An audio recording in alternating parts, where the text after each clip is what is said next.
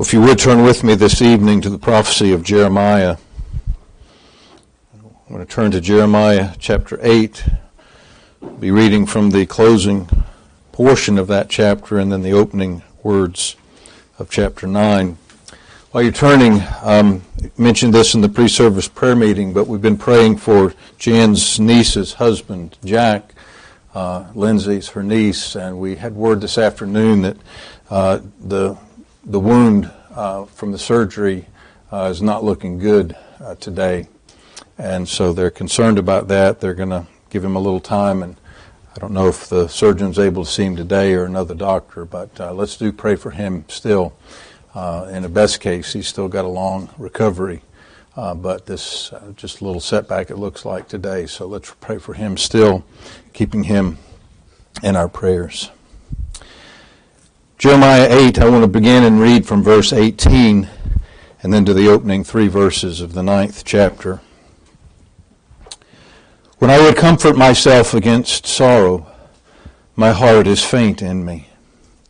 Behold the voice of the cry of the daughter of my people, because of them that dwell in a far country. Is not the Lord in Zion? Is not her king in her? Why have they provoked me to anger with their graven images and with strange vanities? The harvest is past, the summer is ended, and we are not saved. For the hurt of the daughter of my people, I am hurt. I am black. Astonishment hath taken hold on me. Is there no balm in Gilead? Is there no physician there? Why then is not the health of the daughter of my people recovered? Oh, that my head were waters mine eyes a fountain of tears, that I might weep day and night for the slain of the daughter of my people. Oh, that I had in the wilderness a lodging place of wayfaring men, that I might leave my people and go from them. For they be all adulterers, an assembly of treacherous men. They bend their tongues like their bow for lies, but they are not valiant for the truth upon the earth. For they proceed from evil to evil and they know not me, saith the Lord. Their reading, again trusting the Lord to bless and prosper the public reading of His Word. I'll ask you again to just quiet our hearts for a moment before we come and consider the Word together. Our Heavenly Father, we ask for something of the desires of the hymn writer. This gospel chorus, draw me nearer.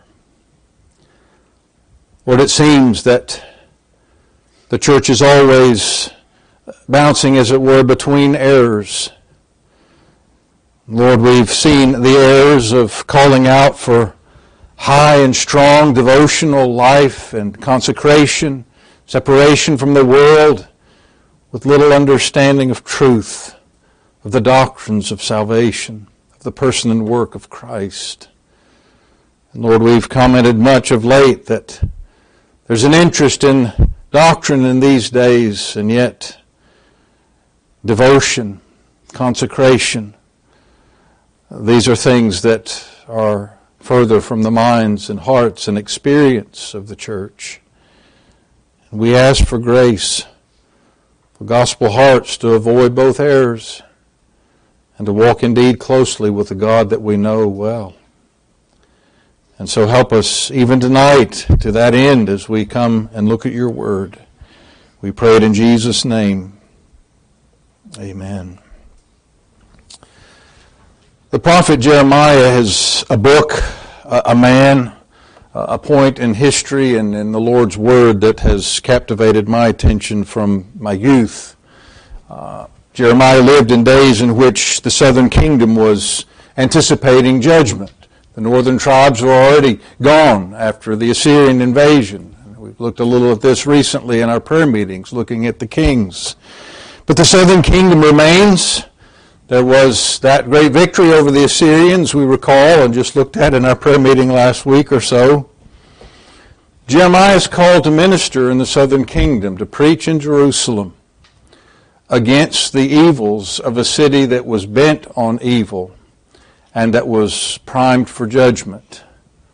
He had a long ministry, he had a hard ministry. He was a man that was known as a weeping prophet. Well, as I grew up and was under a lot of good Bible preaching, but some strong prophetic teaching, much of which I've retained, some of which I've tweaked a little bit over the years, as you know. But Jeremiah again captured much of my thoughts because, well, our days may indeed be similar to Jeremiah's. They are certainly similar with regard to the condition of the world, to the condition of the church, the evils that prevail and surround us, the, the, the small number of faithful voices as Jeremiah is crying out, the large number of false prophets that are preaching, those that were going about saying peace, peace when there was no peace, and the lonely Jeremiah that was saying repent or perish. And so he's always been much in the back of my mind, so much so, maybe this is why the Lord gave us girls.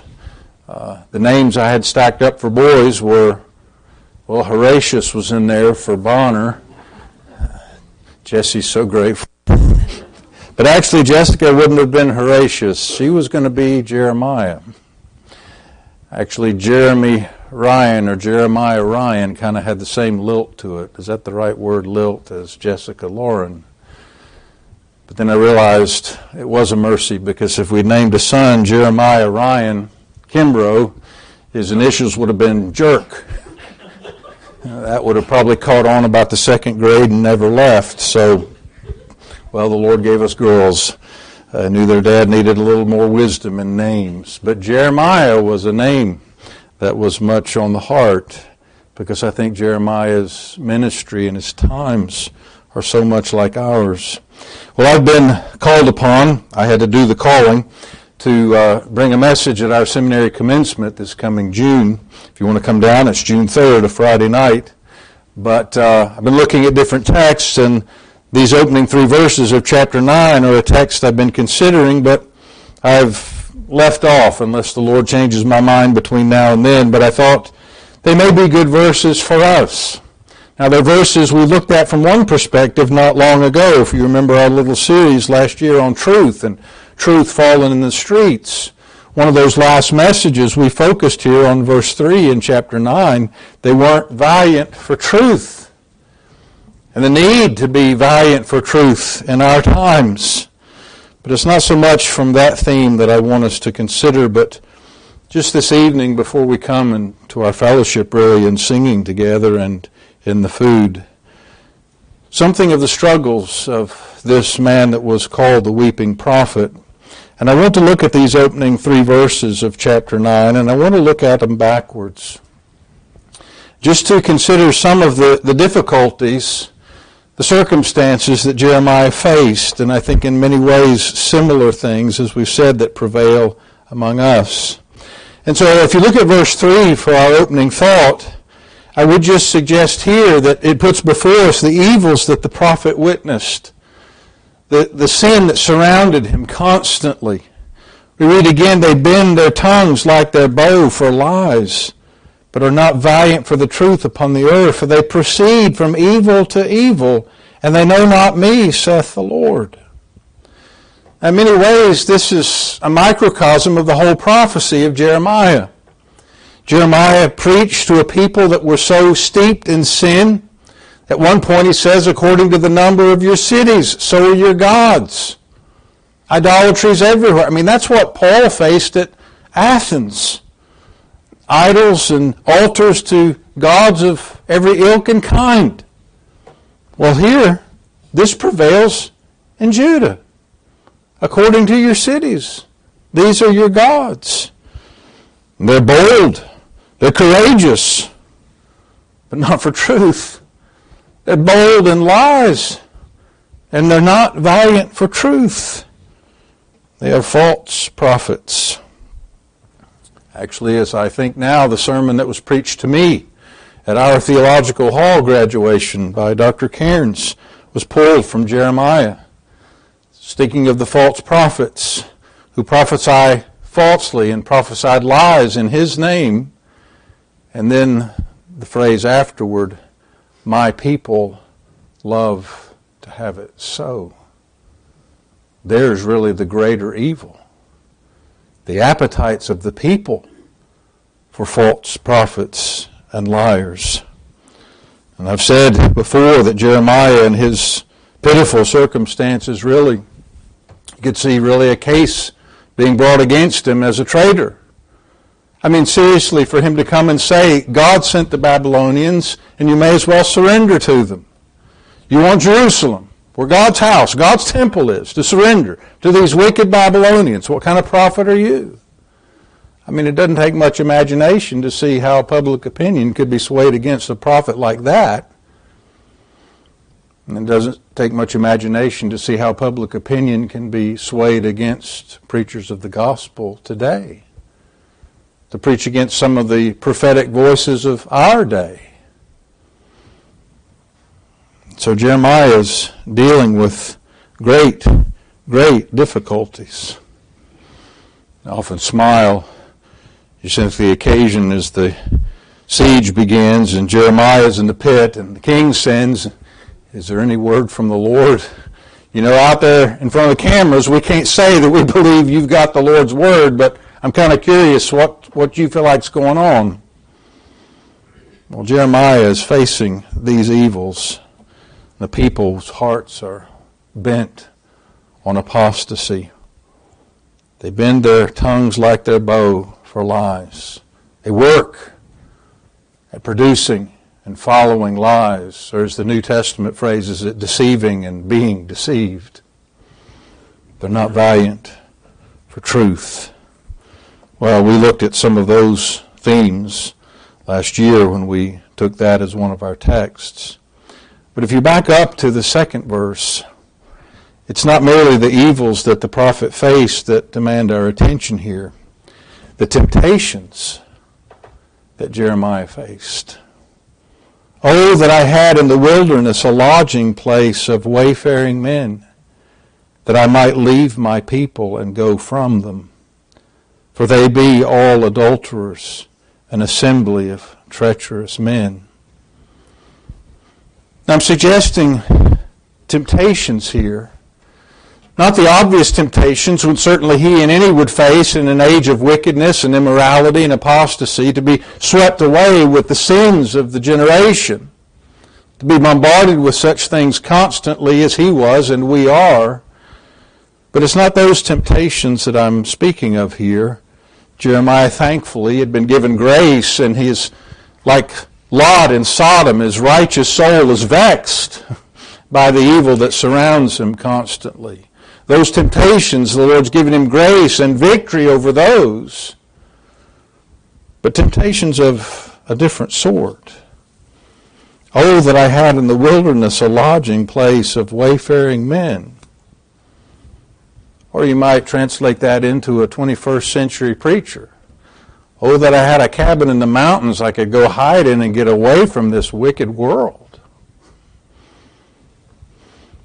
There's a spiritual dimension to his temptation, to be sure.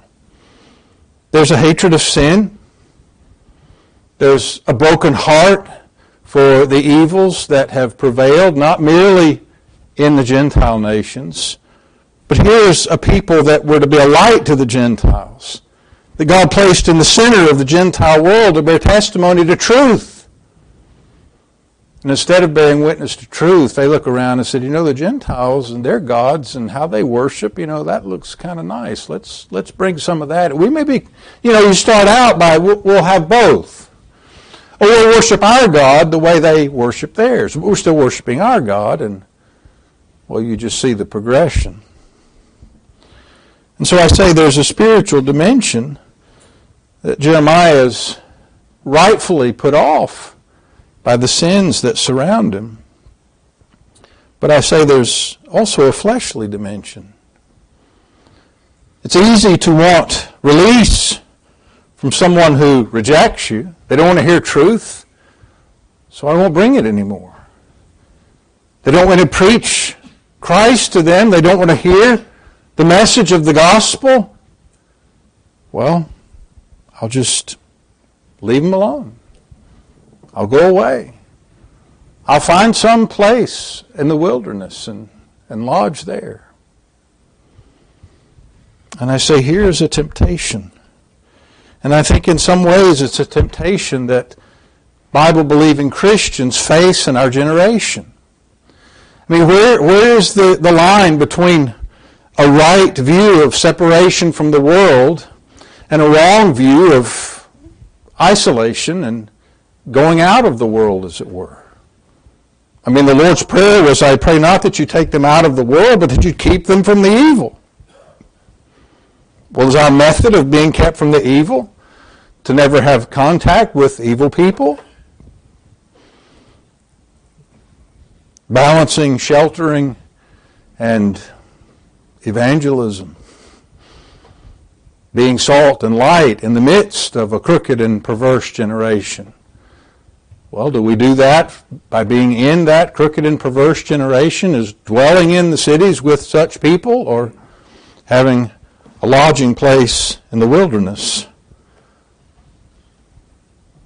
Our temptations, and again, I think sometimes the flesh, you know, it, it tries to choose between these from a self righteous isolation and hardness of heart toward the lost toward even the professing church that doesn't see everything the way we see it, and we just get away and only hibernate with our kind? Or do we say, no, that's, that's a wrong view and, and abandon any principles, abandon any difference, abandon any separation from the world? The phrase used to be used in the world, but not of the world.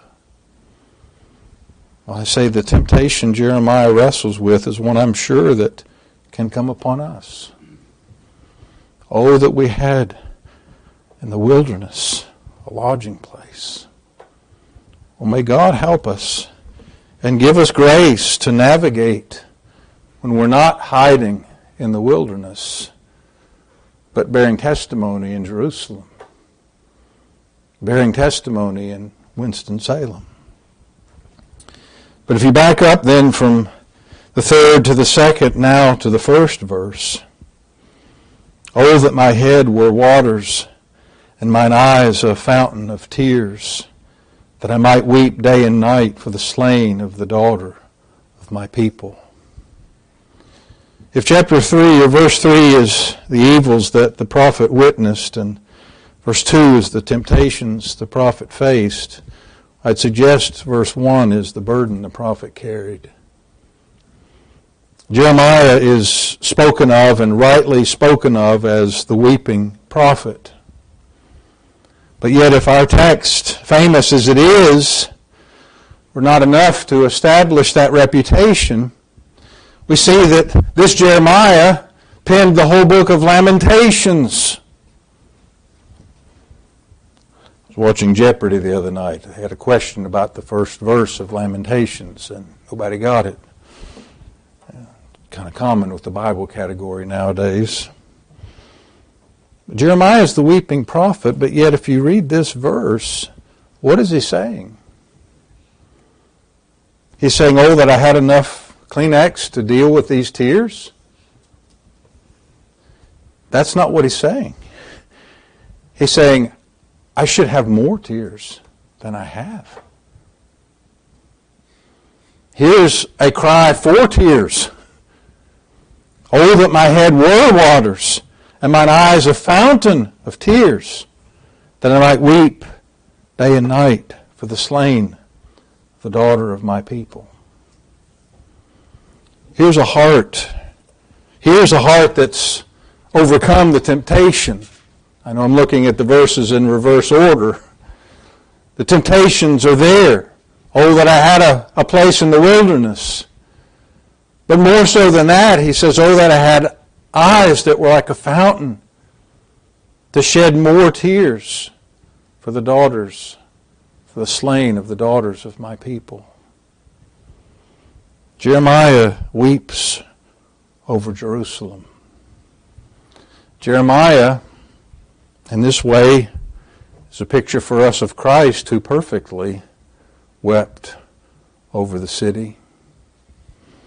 We considered some couple of weeks ago the people were rejoicing, the triumphal entry, and Jesus is weeping. Perspectives, you see, the understanding of where things really stood was quite different.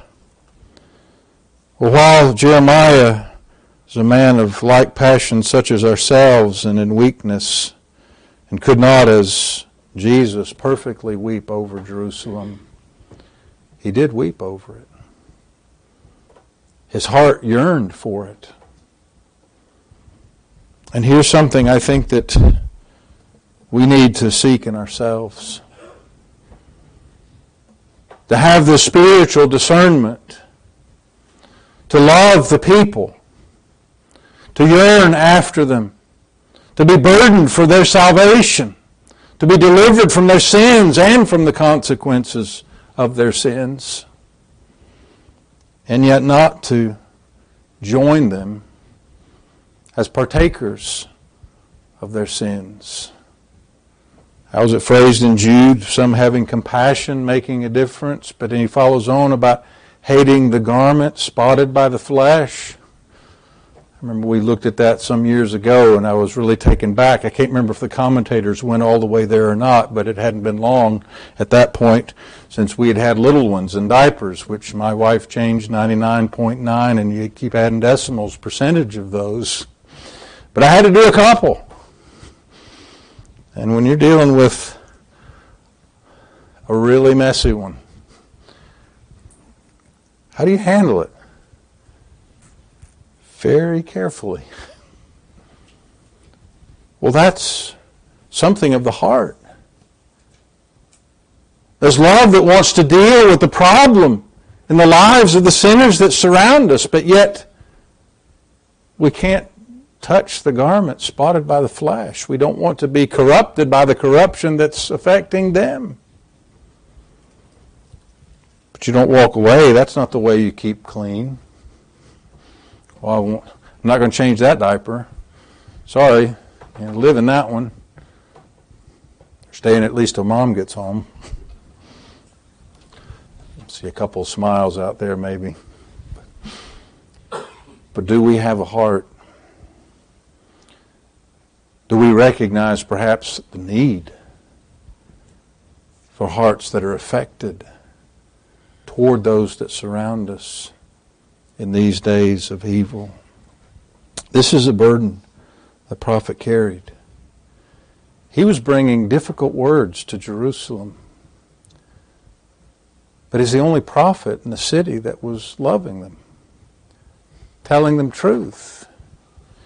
He wasn't boastfully telling them. He wasn't from a self-righteous position telling them.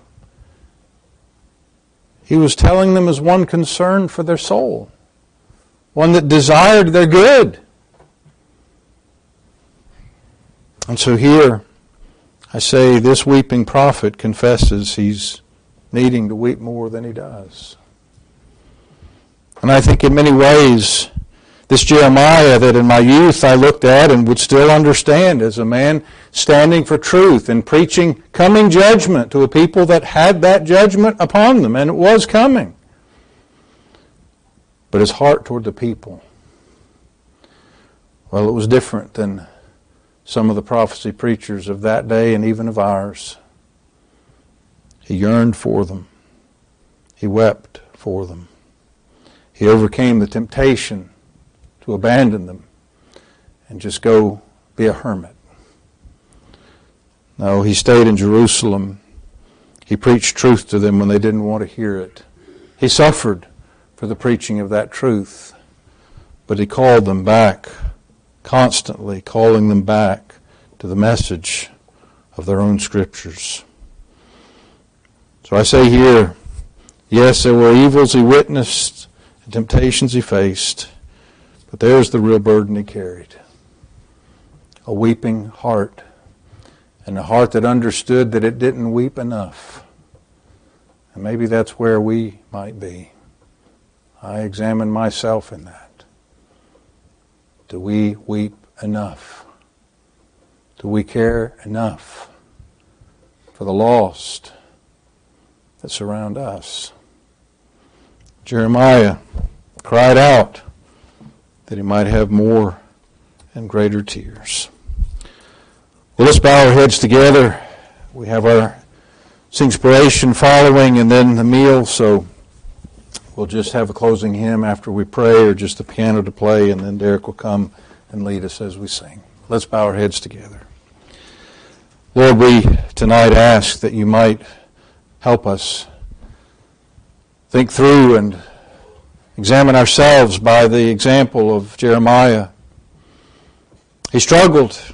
There were failures even in his ministry. We read portions of his prophecy that are called complaints. But you worked with him. You touched him by your Spirit. Even when he was ready to forbear speaking, your word came to him as a burning fire. Couldn't be held back. Lord, let that be the work of the gospel in our souls. And let us press on in faithful ministry in the midst of an unfaithful people in unfaithful days. So prosper your word, even the phrases of these familiar verses, and lead us to bear good testimony in the days in which you've called us to live. We pray it all in Jesus' precious name. Amen.